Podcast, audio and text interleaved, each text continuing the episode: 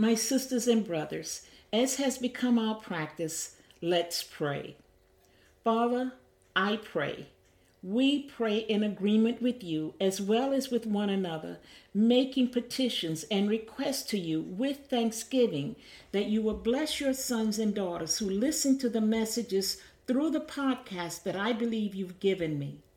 Father, may they be blessed and prosper in all they do according to your word and your will.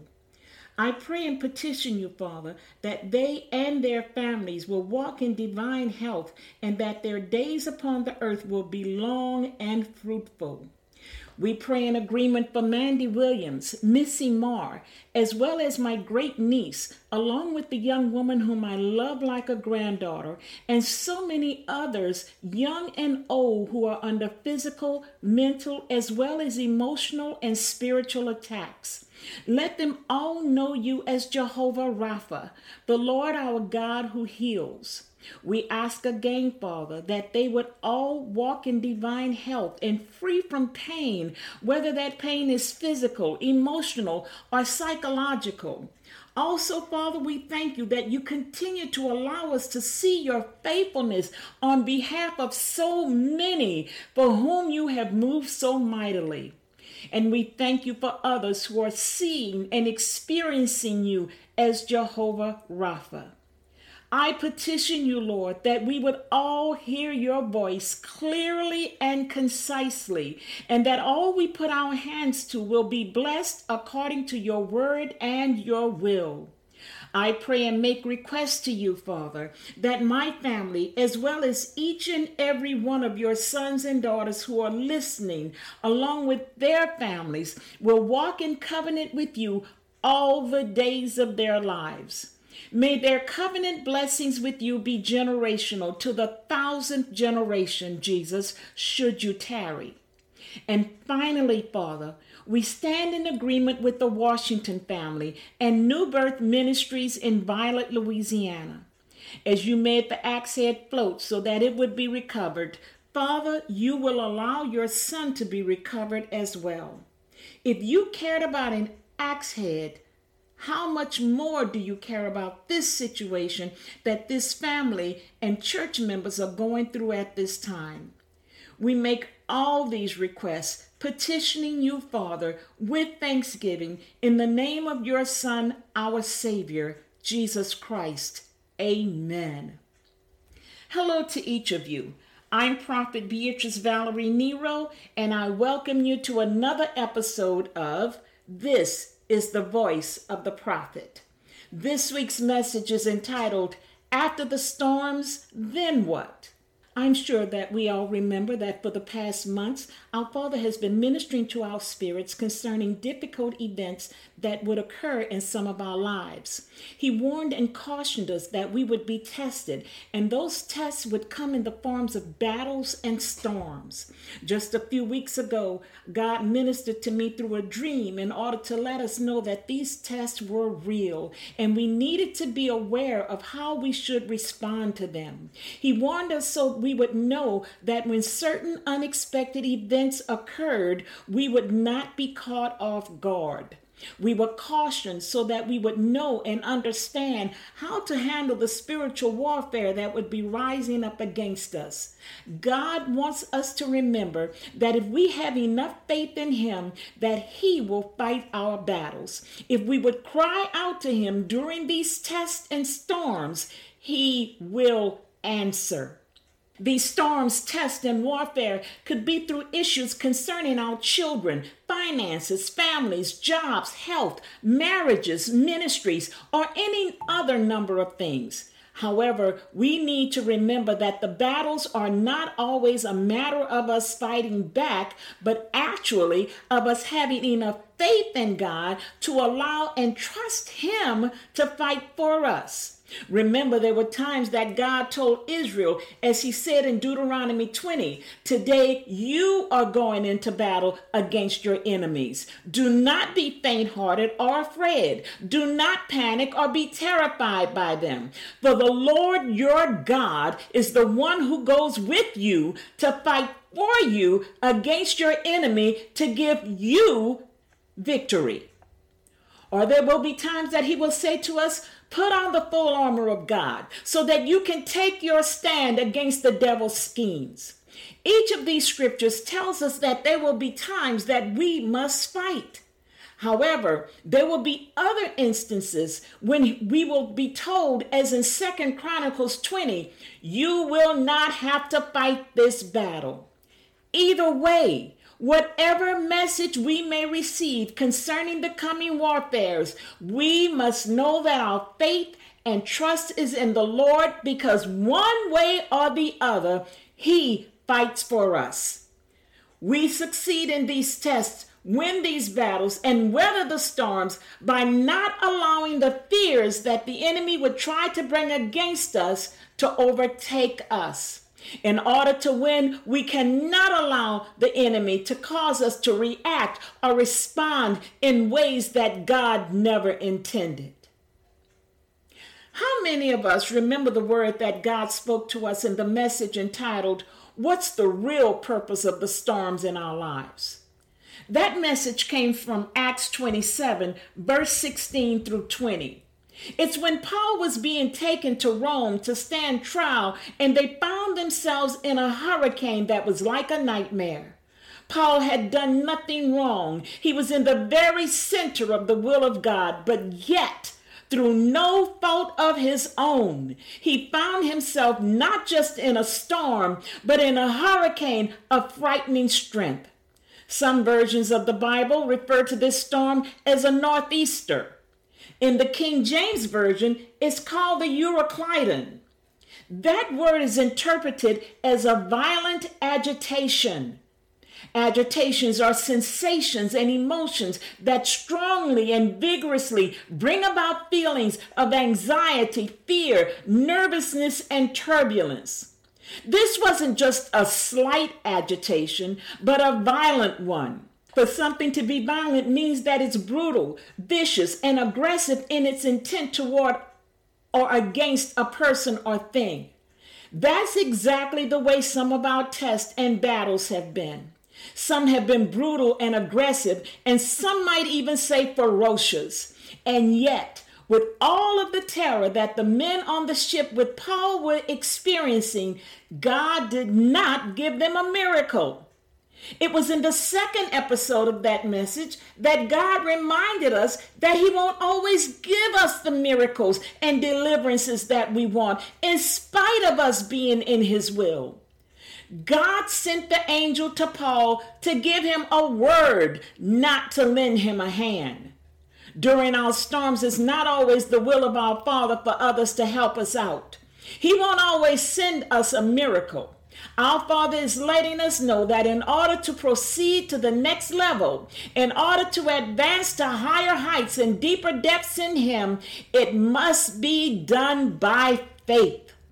Sometimes we will just have to ride those storms out, win those battles, and pass our tests by our faith and trust in God. However, as we all know, Paul and all of the men on board with him survived the storm. Paul didn't panic or faint, he made it through. We must understand that we will survive whatever tests, battles, warfare, or storms we're going through right now. You are the winner of this thing. And just like Paul and all of the men with him, you will get to your island of Melita. In the 28th chapter of Acts, after the ship had been wrecked and they had swam ashore, we see where Paul and all of the people on board the ship, the captain, the soldiers, as well as the prisoners, all got to the island called Melita or Malta. The name of the island, Melita, is interpreted as honey. I guess we can call it that sweet place. If we trust God during our storms and battles, we too will get to our sweet place in Him. Melita of Malta was the place where all of the people who had survived the storm received unusual kindness. In the Amplified Classic Edition, it reads, And the natives showed us unusual and remarkable kindness, for they kindled a fire and welcomed and received us all, since it had begun to rain and was cold.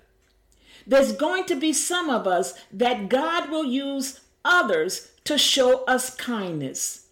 Not just any type of kindness, but kindnesses that are unusual and remarkable. After your storms and battles have been fought and won, God will give you favor in the sight of man, wherein without reason they will show thoughtfulness, consideration, and care on levels where it will be known that it's God and only God. Some can look for differences on their jobs, in their marriages, businesses, and even in their ministries. Once your storms are over, expect look for, and begin to receive the unusual and remarkable kindnesses. And yet, we still should not assume for one moment that the enemy is finished or that he's just going to stand there and allow us to bask in our joy. In spite of the fact that many of us will have passed the test made it through the storms, and won the battles, there will be one more thing that the enemy will try to use in order to bring more agitations. He will want you and others to think, believe, and feel that the tests are not over, or worse yet, that you failed. Why and how will he do this? Because he's going to try to place a snake in the midst of things right as you're in the midst of receiving your unusual kindness. Acts 28 and 3 reads, Paul gathered a pile of brush, and as he was putting it on the fire, a viper, driven out by the heat, fastened itself on his hand. What drove the snake out? It was the heat around it. It will be the anointing of God that's upon you and your loved ones that will cause this viper to rise up and show its head. It will be the anointing on you and your family that will cause this snake to try to bite you at the very moment that God is going to bless you. The enemy will do his best to cause those around you to form beliefs and opinions about you that are not true. Remember, there's always a snake trying its best to get into the midst of where God is blessing you. When the islanders saw the snake on Paul's hand, they began to think that he must have been a murderer and that he was still being judged.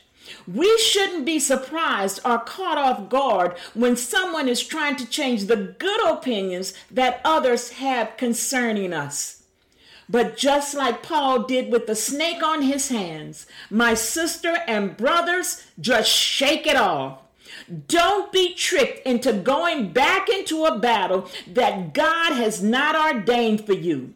Don't allow the words or actions of others to cause you to enter into struggles and skirmishes that you aren't supposed to fight.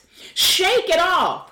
Shake off those negative words deeds and actions of those who want to see your downfall. Shake off the ill will, animosity, jealousy, and hostility of the snakes. Again, I say to you, shake it off, or it will have the very effect that the enemy ordained for it to have.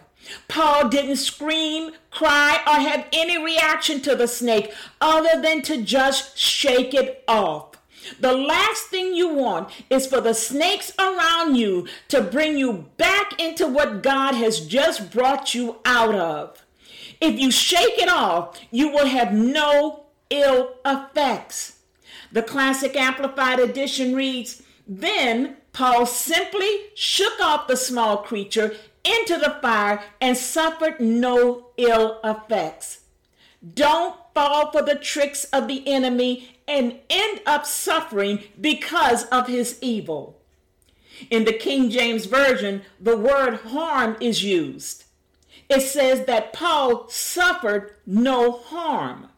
That same word is used over and over in the Word of God as that which is wicked or evil. It's used to identify a thing or spirit as being troublesome, damaging, or destructive. Don't allow someone to be troublesome, damaging, or destructive to your life and future. Don't allow what they say or do to have an effect on you. Shake it off. If you shake it off, you will suffer no harm. You won't experience the ill effects that the enemy has intended. We've all heard of people being dismissed from their jobs. It means that they were fired. When the enemy sends his snake at you, fire it. Paul threw the snake into the fire. He fired it from the job or assignment it had been given against him. Dismiss, discharge, throw it out. Give Satan his notice that he's no longer employed in your life. Shake it off into the fire, which is where God intended him to be from the time of his rebellion. My sisters and brothers, I pray that you will listen again next week when I share with you part two of After the Storms, Then What? In part two, I will also tell of the dream that God gave me on this Saturday past in reference to what He has for those who have succeeded with their test. Thank you so much for listening to this week's episode of This is the Voice of the Prophet. I ask that each of you would share this podcast with others and always remember that it's available for listening on every podcast server and app. I continue to ask you for your support through your prayers. You can contact me through my email at amiteeagle at charter.net. That's A M I T E E A G L E at charter.net and through the Facebook post or Facebook Messenger. Thank you again for your prayers and support, and may God bless each and every one of you.